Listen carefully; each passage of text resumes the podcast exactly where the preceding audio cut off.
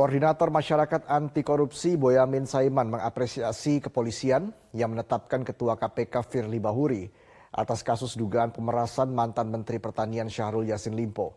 Boyamin mengatakan Ketua KPK Firly Bahuri segera nonaktif dari jabatannya agar bisa fokus menyelesaikan permasalahannya.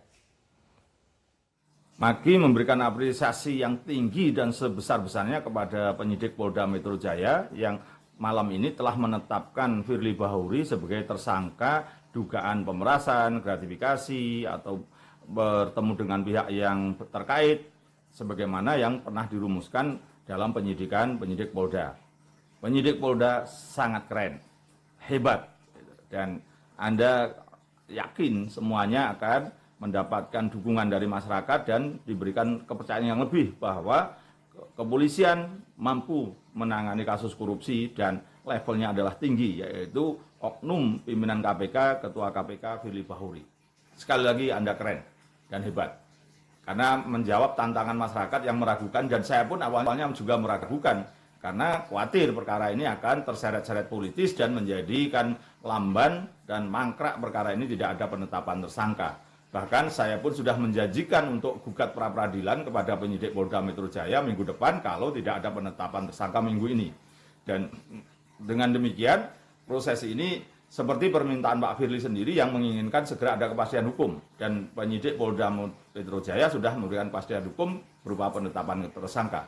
Selanjutnya adalah berkaitan dengan kewenangan dari uh, Undang-Undang KPK sendiri apabila ada pimpinan KPK menjadi tersangka harus nonaktif. Maka uh, besok harus segera diurus proses nonaktif dan kemudian Pak Firly tidak boleh lagi masuk masuk kantor dan tidak perlu lagi menggunakan kewenangannya.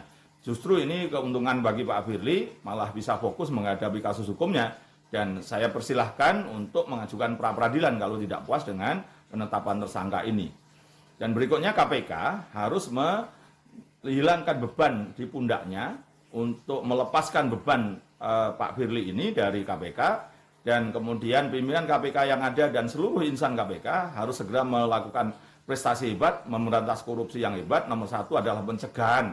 Ini adalah sistem tata kelola yang baik, harus bisa memaksa pemerintah untuk mencegah kebocoran, bahkan harus mencegah tiris ataupun rembes.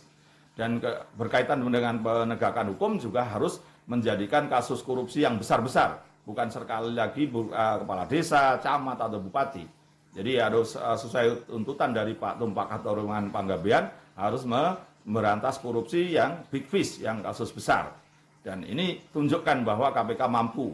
Dan juga kepada DPR besok lagi jangan terulang memilih pimpinan KPK yang sudah ada kontroversi. Sekali lagi kepada penyidik Polda Metro Jaya saya ucapkan salut yang setinggi-tinggi Anda hebat dan keren. Terima kasih. Jelajahi cara baru mendapatkan informasi. Download Metro TV Extend sekarang.